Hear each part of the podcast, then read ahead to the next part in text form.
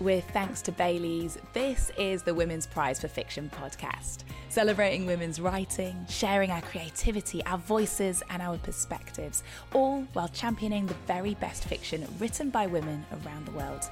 I'm Vick Hope, and I'm your host for season six of Bookshelfie, the podcast that asks women with lives as inspiring as any fiction to share the five books by women that have shaped them. Join me and my incredible guests as we talk about the books you'll be adding to your 2023 reading list. Hello and welcome back to the podcast. This year's 2023 shortlist is out now. Have you read any of these six brilliant books yet? Well, if not, head over to the Women's Prize website to discover them now.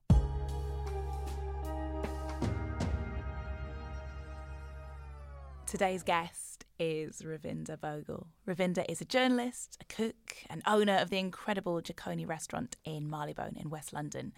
She started her career as a beauty writer for More magazine in the early noughties before a TV cooking competition completely changed her life. Ravinder beat off 9,000 other budding chefs to be crowned the new Fanny Cradock on Gordon Ramsay's The F Word in 2007.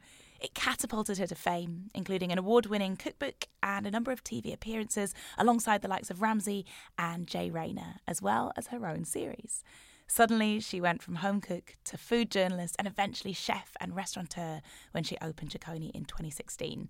The restaurant is a reflection of Ravinder's own experiences as an immigrant in London, a no borders kitchen which mixes Asian, African, Middle Eastern, and British cuisine, complete with the most beautiful tablecloths and napkins you have ever seen, and a spin off veggie home delivery brand to boot. And for those not able to dine out or take out in London, her FT and Guardian columns leave mouths watering all over the country, and her new book, Comfort and Joy, is published imminently. Welcome to the podcast, Ravinder. Thank you so much for having me.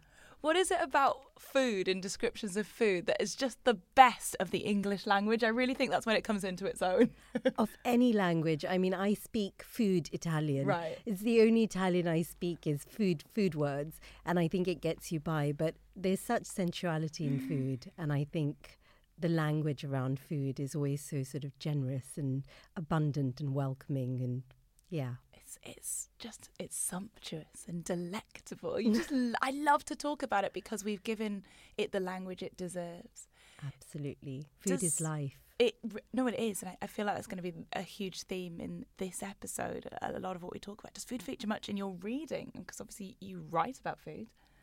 Yes, I mean, I think there are food authors that I really love to read, Nigella Lawson being one of them, Nigel Slater reading Toast, you know, all that, that sort of really formed my sort of early years of food writing. You know, it was those books that really kind of made me think about food and literature and and I think there are passages in in great books as well, where I always notice things like restaurants. Mm. Like, I think I remember reading The End of the Affair by Graham Greene. And I loved it because it's such a London book. And, you know, them eating uh, steaks with onions or her not having onions because her husband didn't like the smell of them um, at the Cafe Royal and places like that. It, I love all of that. What sort of books do you gravitate towards? What what genres aside from from food do you find yourself just reveling in? Gosh, I think I like books that are very real to life. So some people like magic realism. I think I like realism. Right. I think the books that I often pick up can be quite dark. I recently discovered uh, Leila Slimani as an author, and I remember picking up her book at an airport, and it sounded like it was going to be a romp because it was about about a woman who's a sex addict and I thought oh this will be a romp. It really wasn't. It was really really dark about a woman who has such sort of um, pain and anger which she sort of turns in on herself and this this addiction to sex is actually a, a really really horrific thing that you witness in the book is that you know you learn more about the character but I really like books that sort of tell stories of people's experiences and the lives of others. I guess it's uh, I'm quite voyeuristic. I think. I would say it's a great way. It's the most important way actually that we can walk a day in others' shoes. That we can understand that we're all different and, and, and as such practice empathy and kindness through reading characters. Absolutely. Do you find reading to be a grounding for you or an escape? Um, definitely an escape. Um, also grounding. I think an escape, I'd say, because libraries, I think, have been the most important part of my life. So when I came to this country age seven, it was very difficult. I came from this very lush landscape, uh, Kenya, to a very urban, haggard London. And, you know, when you're an immigrant, you feel alienated, sort of very disjointed. Um, you're aching for what you've left behind. There's a lot of pain. You watch your parents trying to grapple and trying to settle, and it was a very it was a very difficult transition. And the library, the local library, became my escape. It was where I felt safe, and I think that's why libraries are so important. They're they're not just about the books; they're places for people to go and feel part of a community, for children, especially at that time, I felt very safe with the mm. librarians. I felt like I had a little world there that I could just escape to and shut the door and forget about everything else that was going on and lose myself in the reams of books on the shelves. It's a little sanctuary, isn't it? It's a haven that every child deserves. And that's why it's so devastating oh. to know about the cuts to the funding, to know about the closure of libraries. How does it make you feel? What, what does the the little Ravinder inside of you, what, what, would she feel knowing oh, that? It just it makes my heart ache because I know how important libraries were mm. to my formative years. The the chats with the librarians, the ability to be able to have books for free, you know, for a child who didn't have very much, to be able to take a stack of books home that didn't cost anything was life saving for me. It was an education it was a way of escaping, um, you know, into other worlds, uh, a way to travel, to, you know, feed my imagination. But they really are the fabric of communities. And I think when you have, I think of, you know, libraries and restaurants are quite similar. They're almost like an ecosystem. And if you have something healthy in a community, like a great restaurant that's doing good, which is what I like to think we do at Jikoni, in a similar way, a library that'll flow into the rest of the community. You have a healthy community. You have this central point of your community that is doing good. And I think that's what libraries do. And it's so important that we keep them open. We do everything in our power to keep them open. Describing it like that, describing it as this beating heart of a community is, I think, really apt. And more people need to see it like that. Absolutely. We can't just let them go. So, as a child, you, you were visiting the library, you were um, finding solace in these books.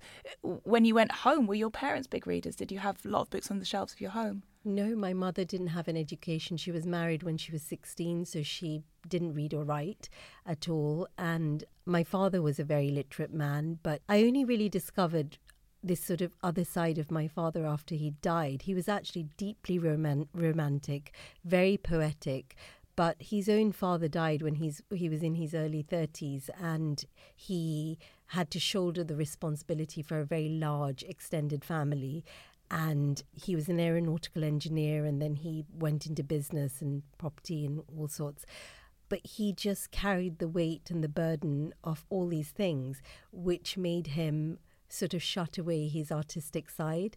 And it was only after he died I sort of discovered like little books that had like little scrolls of Urdu poetry and and things like that, which was a very hidden side of him that I never really got to know. But I think maybe I get it from my father. I just didn't know. You just didn't know that yeah. whole time. What a thing to discover I posthumously. Know. I know, right? it's incredible. I think that um, a lot of the time when I was growing up, I had this very distant relationship with my father. But, you know, the last two years when he was sick, I was very lucky. I got to spend a lot of time with him and repair a lot of the misunderstandings mm. between us. And now that he's gone, I sometimes think that no one really ever dies because genetics is such a strong thing. You live on through your children or your family or, you know, who, who comes after you. And I sometimes look at myself or I find myself saying or doing things which are exactly like my father. And mm. that frustrates me to hell sometimes, but he's very much alive and kicking yeah. in me.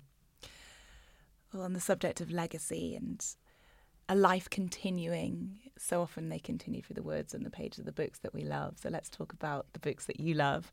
Your first book, bookshelfie book is The Awakening by yeah. Kate Chopin. Published in 1899, this seminal book depicts a young woman's struggle to achieve personal and sexual freedom in the oppressive American South. It was condemned at the time for its depictions of marital infidelity and sexuality, but is now considered a landmark of early feminist fiction. When did you read this book? Tell us a bit about it. Gosh, I was 19 years old when I discovered this book, and it's a really small book. It's not, you know, it's not many pages, but it was revolutionary for me because I had grown up in a household which was very patriarchal. Wasn't even just a cultural thing. I think often people are afraid of very strong women. Like to have a woman who has her own mind is a very frightening thing for a lot of people. It's a revolutionary and dangerous thing. And I think we were always brought up with the word of your father is the word of God, and you don't go against that, you don't question it, you don't, you know, you live the life that we are going to set out for you, and you fill that mold. And I remember this book just having such an effect on me because it, for me, it was about a woman and looking for autonomy and looking to be something other than a wife and a mother and finding a room of her own and that really spoke to me. It was almost like, you know, when you first discover the thing that is boundaries, and it's like a revolutionary thing because I remember that happening to me, this moment where I, I sort of discovered, yes, you can have boundaries with people and it's mm. okay. What a revelation, uh, eh? it's such a revelation. But that was like this book for yeah. me. I was like, well, you can have a life and you can be a rebel. Even quietly, you can be a rebel. And you can think for yourself and want things for yourself that are outside of what other people have planned for you. And I think that's how it really impacted me. And there are so many themes in it. I think even the word, the awakening, like now we talk about wokeness. And I think that this book has a kindred spirit in what's going on today. So, you know, all these movements for women, for trans people, for you know, Black Lives Matter, all these movements, I think, have kindred spirits in what was going on back then and the awakening. And I just think that this book is still so relevant today. Uh, it's a really important one to read, I think. You say you read it at 19, and it was an awakening of sorts for you. So tell me about your sense of self and identity and autonomy prior to that, up until 19. I don't think I had one. I'm one of four sisters. I'm the youngest of four sisters. And we've kind of crossed a generation. My eldest sister is 60, so she's okay. much older than me. She just turned 60 the, the other day. So there was a big generation gap. And I think my mother got married when she was 16 and she there was very much this desire to have a son mm. so they kept on going until they had eventually a son who came after me and so the women were very much like you know brought up across generations. My mother was pregnant across generations, so and nothing changed in in the upbringing from the eldest to the youngest. So it was like, well, that was the rule for your elder sister, and this is the the route you have to follow. And I just sort of nodded along, thinking, well, that that is what happens to girls. This is what we must do, and I, you know, there were these very sort of strict, strict rules and codes of con- conduct of um, the things you needed to do and achieve. And for me, it was very much you need to learn to cook, you need to learn to sew, you need to, you know, all these things. There's an amazing poem by oh Jamaica Kincaid. It's a little. It's called Girl, and it reminds me of this. The, the mother telling you, you have to do this. You, to do this, you have to do this. You mustn't spit in the air. You must be this, and you must and I just kind of went through the motions of following and and and I think also it comes from from being an immig- immigrant and trying to settle in and you see your parents are stressed and they're trying to grapple and they're trying to figure things out. And you're just trying to not trouble them in any way. You're trying to be quiet and not not seen so that they don't have to worry about you. So you're just kind of going okay okay. And then I went away to university and it was like oh my God, this is like incredible. Yeah. I am a person uh, without be having to be a daughter or having to be a good daughter and what does it mean to be a good daughter and there are all these things I can do and all these great books that are informing me that I can. Another reason why books are so important. You grew up in Kenya and came to the UK when you were seven. So, so what were the women that you grew up around like there?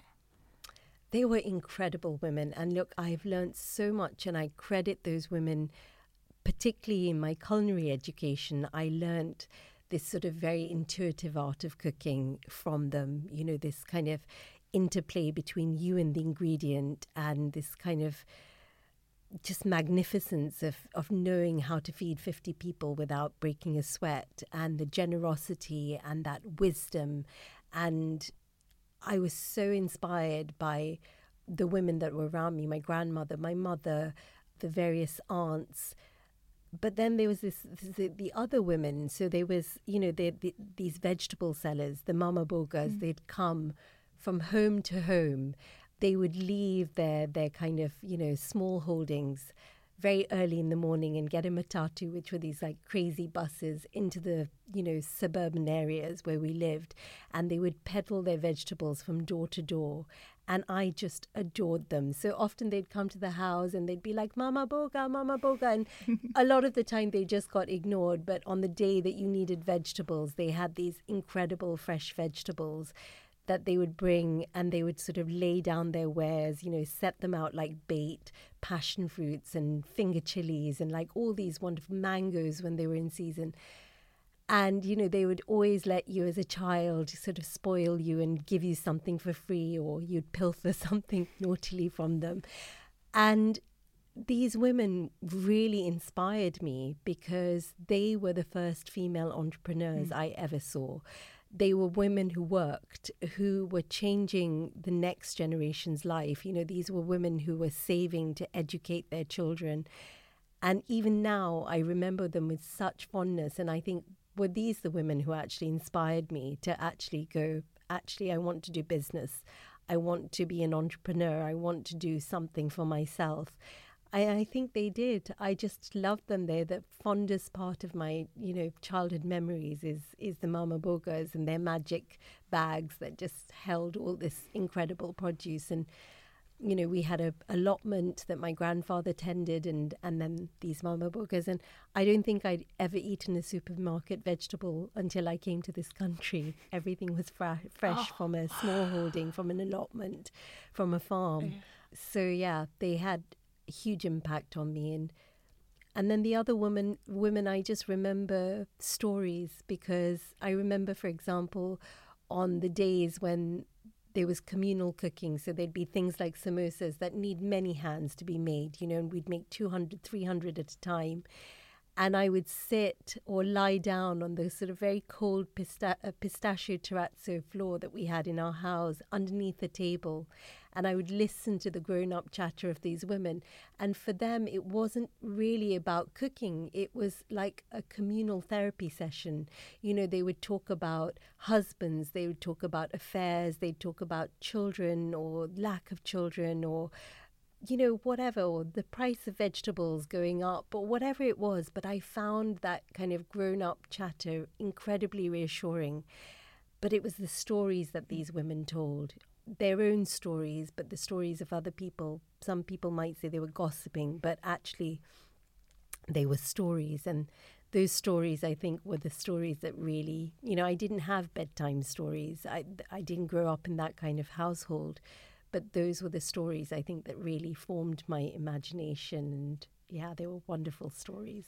Will we continue to explore the stories that informed your imagination and continue to do so with your second bookshelfie book, which is Wide Sargasso Sea by Jean Rhys. Oh.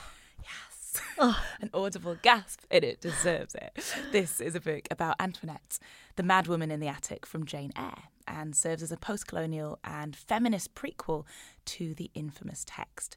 It tells the story of how Antoinette became the first wife of Mr. Rochester, her journey from the West Indies to England, her mental decline, and how she really ended up locked in the attic of Rochester's home. Can you tell us about why you picked this book? I don't think a book has ever spoken to me mm. as much as this book. I might cry. I get very emotional about this book.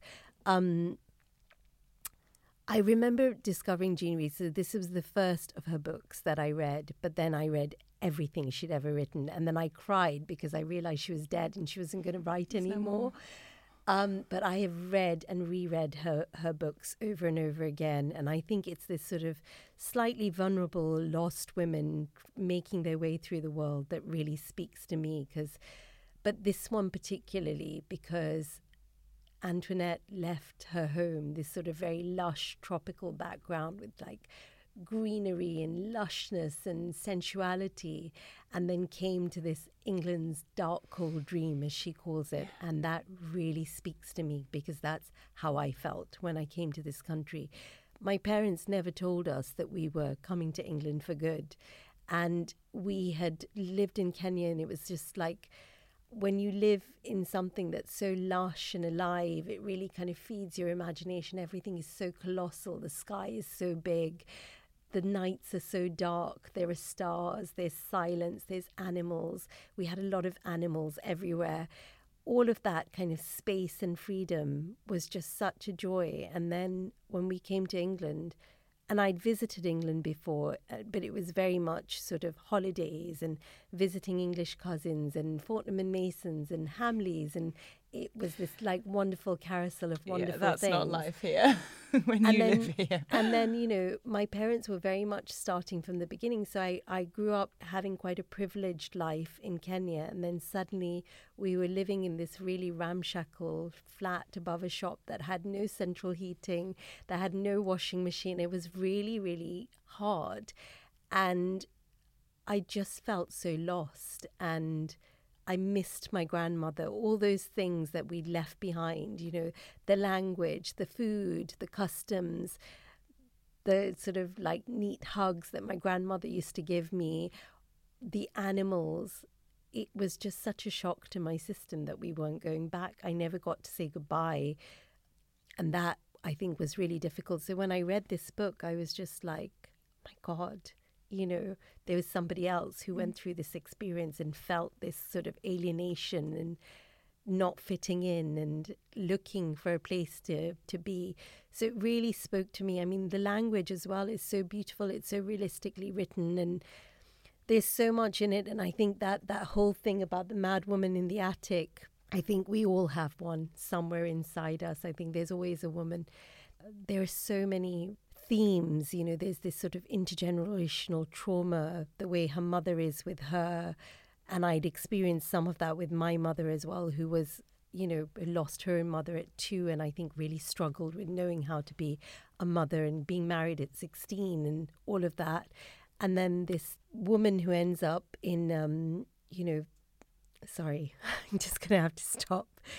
It's a lot. Yeah, it's okay. I think it's something that you're so right you, you feel very alone in but actually when you read a book like this or even when someone listening to this podcast hears you talking about it they will relate to it will resonate. So important. It's so important. I think it's so important to tell our stories mm-hmm. before somebody else does and tells them wrong. So this mad woman in the attic is something i grew up with because like i said i grew up in a very patriarchal household and women weren't given space or weren't heard and my uncle got married to this incredible woman.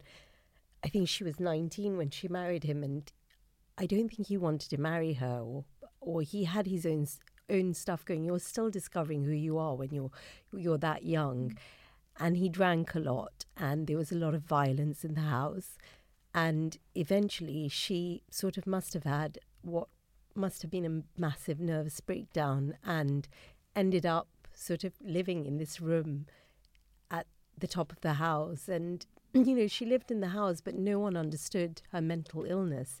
And it was very much as a lot of cultures, it's like, oh, she must be possessed, or she's a bad person, or she's a witch, or, and that's what I grew up with, hearing that about her as a child. And I just remember walking past her room often, and she'd just be rocking back and forth, really distressed. And, you know, there were incidents where she had sort of fits of anger or, you know, moments. And witnessing that as a child, I just feel so bad that I wasn't able to help her in any way. And I couldn't have. I was seven, six, or, you know, five or six years old. But being very frightened of her as well and not knowing what she was going to do or how she was going to be that day. That this whole mad woman in the attic concept, there's so much about women's anger. And I think it's now being talked about a lot. Um, and it's been explored as a theme. And how important it is for women to be able to express their anger. And you always brought up sort of being told that it's not good or ladylike for women to be angry. And so you have all this internal anger, and actually you turn it in on yourself. And it's like a bomb or a gun that you're holding to yourself because you're unable to express it. And that's such a dangerous thing. I think women hurt themselves because they don't feel heard or they don't feel able to express their anger. And to be able to express it is such a wonderful thing because, in the very sort of basic sense, it's a mechanism to protect yourself. It's that fight or flight, or oh, I must flee. This is a bad situation for me. I have to be angry and speak about it and flee, or anger can be activism as well when it's channeled in a in the right way as well. It can be a, a force for change. So I think that this this brings up all of these things to me. This book, you know, it really really speaks to me. It's a very personal book to me because of my aunt and anger and all these issues that I think really need to be spoken about. You said it's important for you to be able to tell your own story before someone else tells it wrong. This book does that because it reclaims a voice that had been subjugated before. Absolutely. Do you feel that you've been able in your life to claim your own voice, to tell your own story, to own it? I'm beginning to. And I think partly opening Jikoni for me was that because I felt for a lot of my childhood, my experience, or a lot of my life, my experience as an immigrant had been cauterized. Mm. I had to be the Indian girl, um, but no one thought, oh, she's a East African Indian. She is also a product of all these amazing, diverse immigrant community that she's grown up in. She's a Londoner. She's mm. all these things. And I felt that for a lot of my life, yeah, my experience was cauterized and I was put into a box. And I think subconsciously I created Jikoni because I wanted to belong to a place where I could finally be who I was, all my many identities, my many tongues, my multitude of identities. I could be all of those things. And there are so many people like me everywhere. And I feel they find a home in Jikoni. I just delight when people from so many different backgrounds come to our restaurant and you know we cook across borders so people will be like oh this reminds me of something my aunt used to cook. This tastes like something my grandmother used to cook. Oh this is quite british but then there's this spice going through it. Or, or you've used this ingredient. Or you know it just gives me so much joy because people are finding home mm. or a sense of home at Jikoni and that's really fulfilling for me. But, you know, in terms of telling stories, I think it was a quote by um, Chinua Achebe, I think I read, that just really startled me. And it was, I think it said something like, Until the lions have their own historians, the glory of the hunt will always belong to the hunter. And that really is about owning your own stories and telling them before some secondary person comes along and tells them all wrong. We have to be able to speak about our experiences. And I think in in speaking about them, we empower others to do the same. Did your parents ever tell you why they didn't tell you that you were going to be staying here? They never told us why, but the house that I grew up in, it was like crazy. It was like um, two alcoholic uncles, my father, oh, who gosh. was just like basically a party animal and hadn't really grown up, and then had all this i think family was very triggering for him because he had all this responsibility put on his shoulders so he loved he was the life and soul of a party so they built this bar in our house and all i remember is just a stream of people strangers coming into our house like these kind of phantoms just drinking and having parties and people coming out of like behind closed doors you know doing up their clothes or like people falling downstairs drunk. And then there was this group of children, like me and my cousins, and we just had full autonomy to do, do whatever the fuck we wanted to do. Like drink icy sodas at midnight, or watch vampire films, or like go to the kiosks and never eat dinner and just eat donuts for dinner. And so there was a greatness to that, but it was also like, children in a house like that are completely unseen, but they see everything. Yeah and no one notices that you're actually seeing everything that's going on and taking it in and because the adults are so kind of um, preoccupied with their own you know dramas. And i think that was both a wonderful it was like a curse and a blessing at the same time. So i think my parents were so wrapped up in their mm. move here and everything that they didn't my father had already come a year before. So then my mother and my myself and my brother joined them, and then my sisters came a little while later, and my elder sister was already married and living in England. She got married at 19 or 20 when she got married. It sounds so wild. I mean, everyone was, was sounds, everyone very young as well. And looking back now, it, it does feel a bit crazy to have so much responsibility and to make those decisions.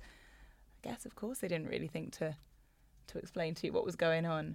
But then I, guess even talking about it now is that reclamation of of your story. Yeah.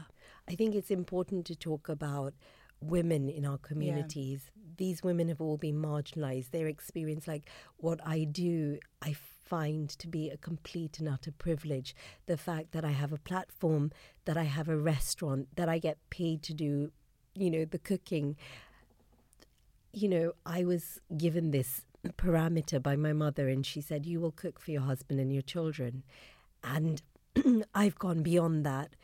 And it is such a privilege. I, I, I really do feel sometimes when I'm at the pass the sort of spirit of all those women who came before me who didn't get that opportunity yeah. standing with me, kind of cheering me on, going, Yeah, do it.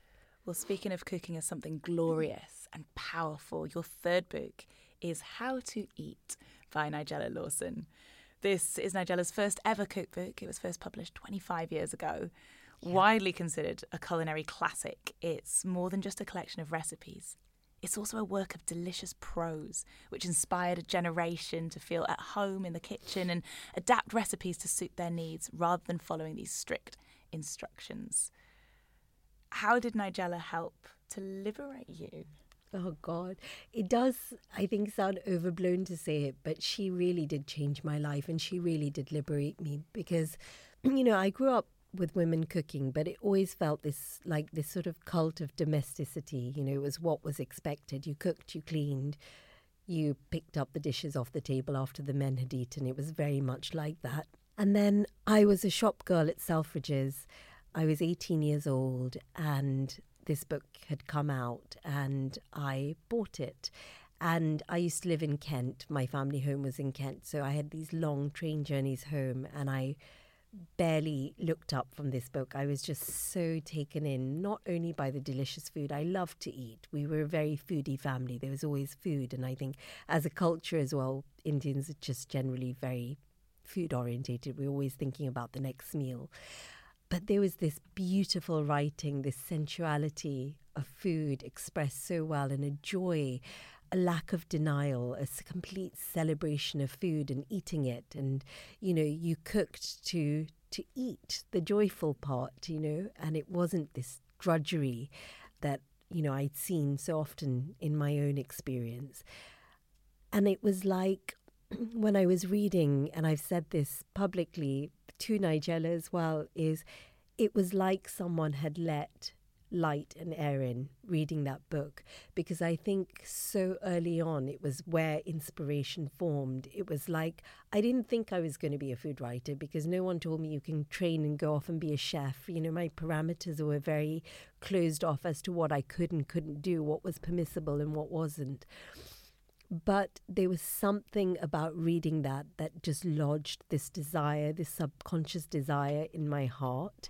And I really believe in manifesting things and, and situations. And I think when I read that book, I had this deep desire to write about food, to cook food, to have people at my table, to maybe cook professionally, but I didn't dare voice it. And it just remained this, like, sort of, yeah, very subconscious desire. And I just think I, I meditated on that desire so often and I went back to that book so often and read it so often that suddenly that subconscious desire turned up somehow in real life and knocked at my door and said, Come, we've been waiting for you.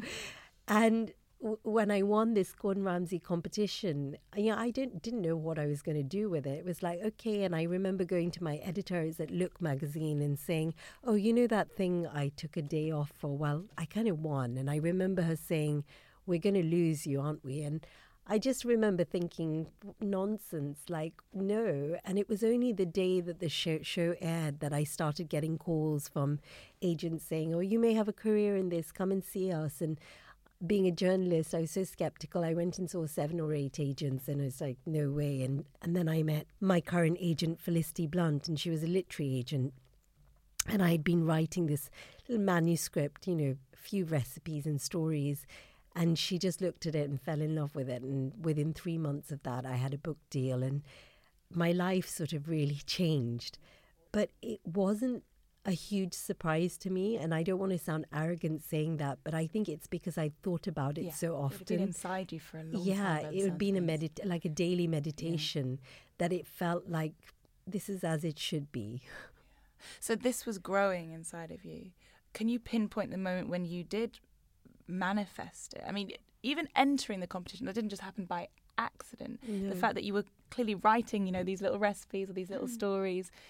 When did you start to put the wheels in motion outwardly?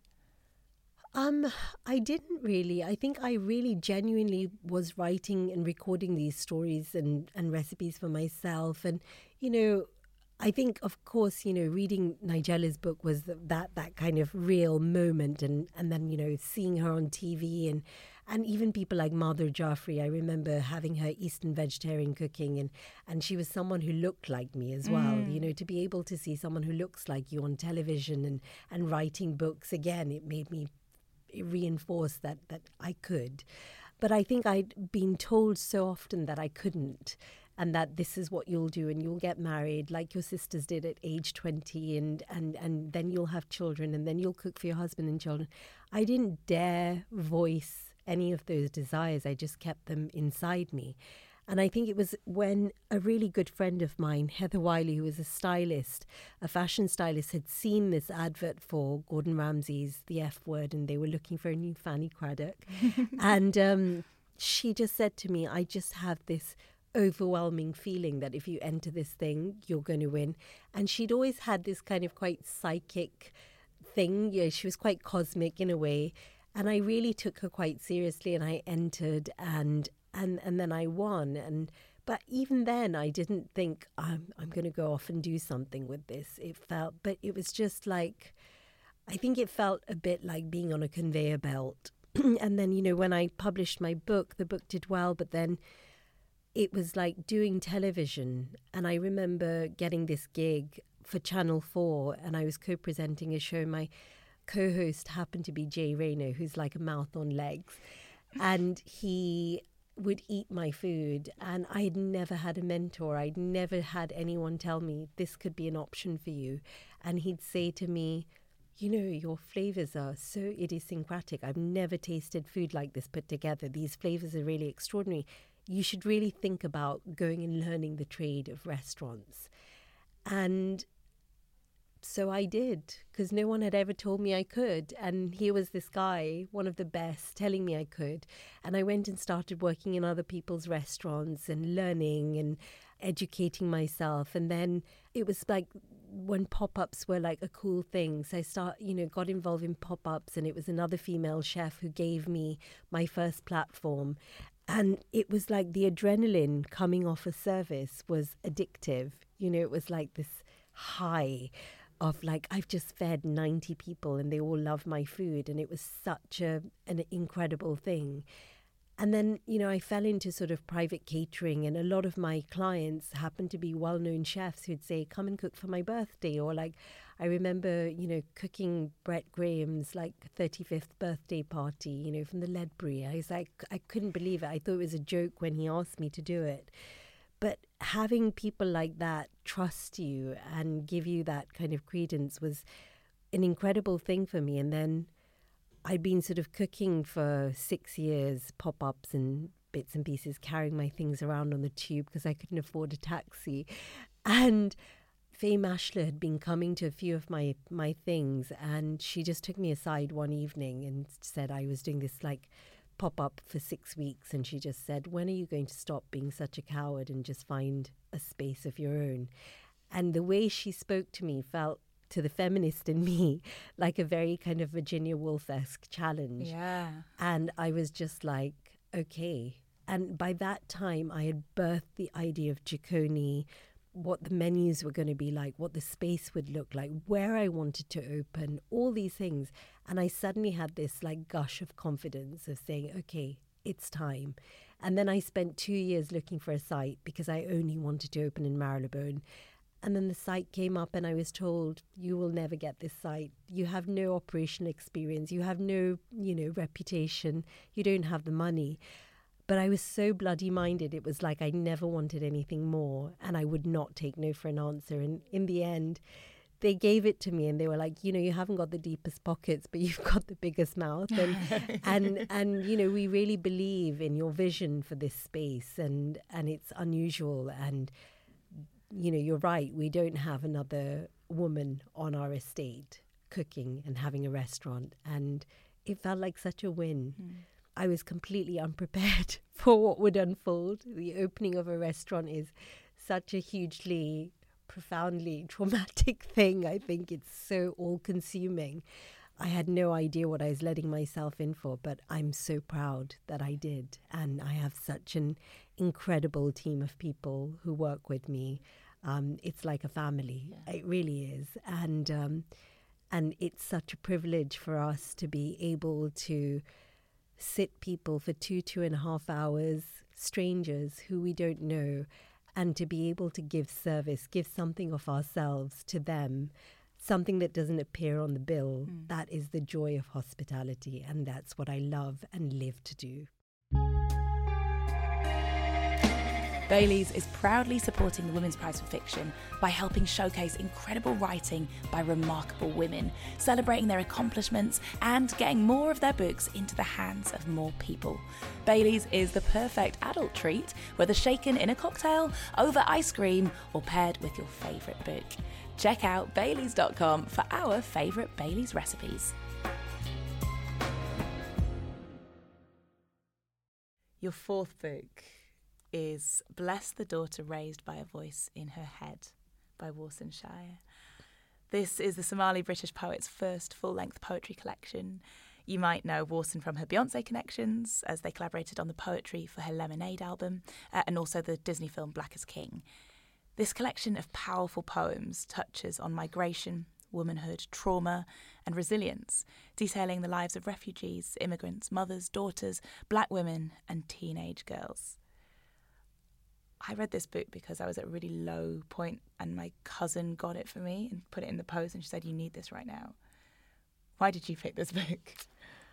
I discovered Warsan Shire before the Beyonce thing. I think she was like a Tumblr poet and yeah. I just come across her her words. And I was like, you know, when words bite, when you can actually feel them on your skin, and they are so full of pain and trauma. And it's like picking a scab. You can't stop doing it, but it's completely compelling.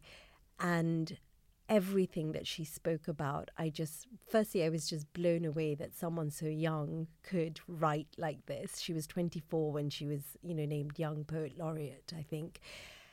And I was just completely blown away by the way, way she put words together, by the way she was so vulnerable on paper, by the way she was owning her story, by the way she, you know, she told stories of refugees. I think this is something that we close our eyes to and we just can't anymore. Like the refugee issue and you know people seeking asylum it's it's a very very real thing. Like we have to open our eyes to it and we have to be able to welcome people and give people aid because it could be any of us. And i think that poem home i think became yeah. kind of an anthem didn't it for the whole refugee crisis? All those people coming over in boats and you know I can't remember the words now but um, no one leaves home unless home is the mouth of a shark. You only run for the border when you see the whole city running as well. Yeah. The boy you went to school with who kissed you dizzy behind the old tin factory is holding a gun bigger than his body. Yeah. I mean to be able to write and to be able to you know she must have been surrounded by people who saw all of this and I think she writes that so much. You know, she talks about intergenerational trauma, these relationships between mothers and daughters, and it's such an important one. And I think for anyone who's had to leave home for whatever reason, and we left home, we left Kenya, not for the same reasons. We weren't refugees, we were immigrants, but it was still traumatic. And I relate to so much of this, and I particularly relate to this idea of mothers who are traumatized by an experience and how that speaks to their children and what happens to those children. And I think that it's so important to particularly look after mothers when they come over from new countries to make sure that they feel settled, that they can speak the language, that they feel that they have people to go to. When when I opened Jikoni, one of my passions was to how do we get refugee women working in my kitchen? How do we get them confident in speaking English and helping them with their paperwork and helping them ask questions. And we set up this pilot scheme where we were getting refugee women coming and cooking in the kitchen. And these are really skilled women. You know, they've grown up cooking and, and looking after families and children. But I think that for women to have a life of their own is so important because happy mothers equal happy children. And I think another thing, and people don't like to talk about it, but is violence in homes that often, you know, we talk a lot about domestic violence and we think that that is often a man beating a woman or now women women beating men, you know, the other way around. But so much is actually about mothers beating daughters and you know, I think for a lot of women who've been traumatized, when they look at their daughters, they see their pain. You know, they see, you know, burning cities or you know, the trauma that they've had is kind of born into their children, particularly daughters, and I've experienced that. And I think it's something that we really have to talk about seriously, openly. Well, we've talked about the complex relationship that you had with your father, but what was your relationship like? What has your relationship been like? What is it like with your mother?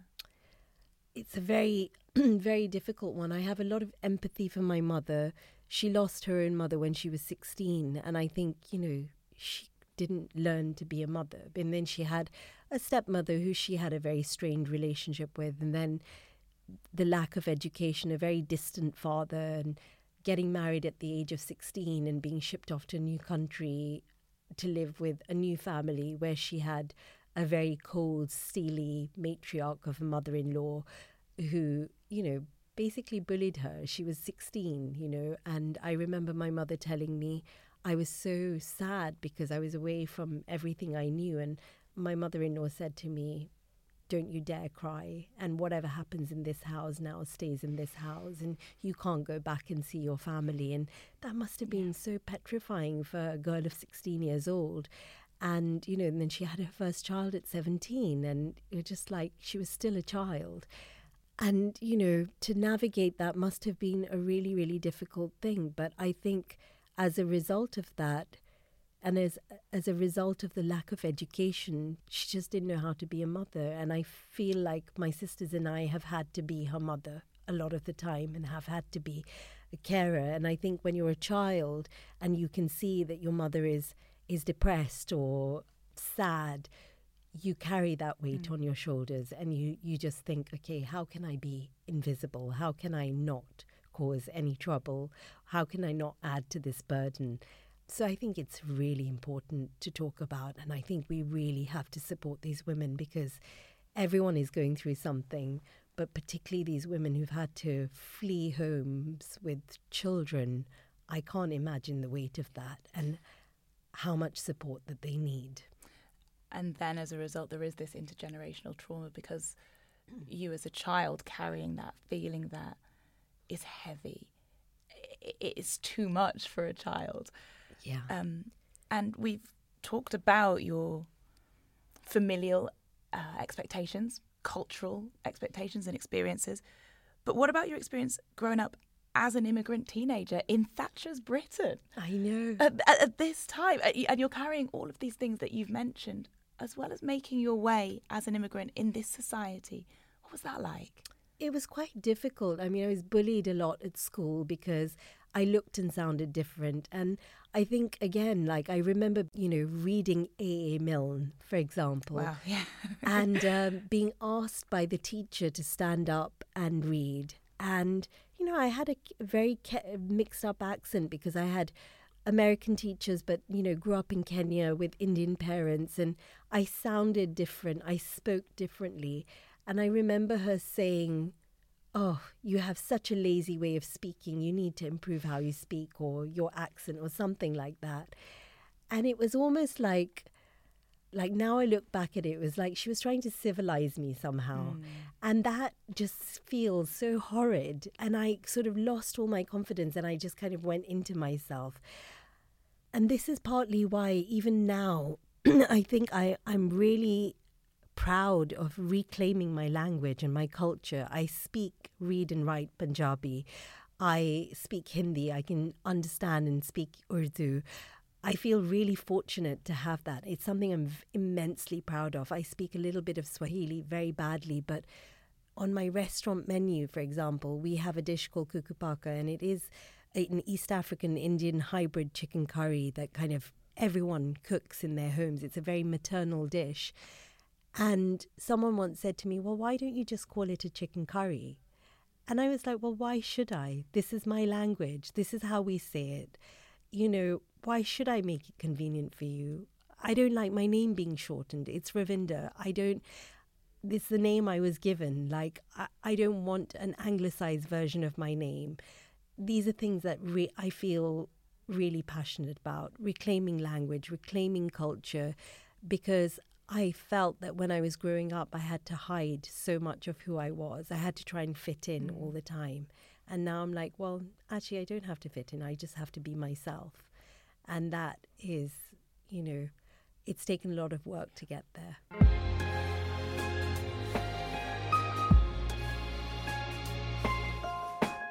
It's time to talk about your fifth and final bookshelfie book, which is The Interpreter of Maladies by Jhumpa Lahiri. Published in 1999, this was Jhumpa's debut collection of nine stories which detail the Indian immigrant experience in the US alongside the lives of Calcuttans. It touches on subjects including arranged marriage, alienation, dislocation, and loss of culture, all things we've just spoken about, and won the Pulitzer Prize in 2000, as well as the PEN Hemingway Award for debut fiction. Now, I know you've returned to this book many times yeah. throughout your life. Why is that? Well, I think Jhumpa Lahiri is just such an exceptional writer. Her prose is just so dreamy and it's so transportive as well. But it's so fragile and magical and emotional and vulnerable and it really taps into all these things that we've talked about that thing of you know longing or aching for what you've left behind the wonder of your new landscape trying to fit in fearing that you're losing your customs and your culture trying to hold on to them adapting integrating you know all those things. It's just such a glorious book and each story is so different but for me completely relatable but the last story, The Third and Final Continent, was a story that really spoke to me because it's about this man who's come over from India and he's trying to settle. First, he ends up in, in London in Finsbury Park, and then he finds himself in the US, in Boston, I think, and he's sort of living in this like boarding house which he discovers is owned by this woman who lives in the house who plays the piano who's 103 years old and he is completely befuddled by this that there's an ancient woman living by herself. And I really, really relate to this because, you know, I'd grown up in this crazy extended household, living with my grandparents, living with my aunts and uncles, and it was never about nuclear clans. It was about community and large extended families and people dropping in without an invitation. There was always food made. There was always, you know, a cup of tea on the go. And that generosity of just letting people come in and out of your life. And I could not understand when I came to this country and I saw so many elderly people living alone. I just didn't get it because I understood, you know, they say it takes a village to raise a child, but I also understood that it takes people to shepherd people through their, you know, latter years. And having grown up with grandparents, I just felt so sorry for all these elderly people. And, you know, here I was in England trying to get used to this blustery climate, the bland, weird, stodgy food, and all these things.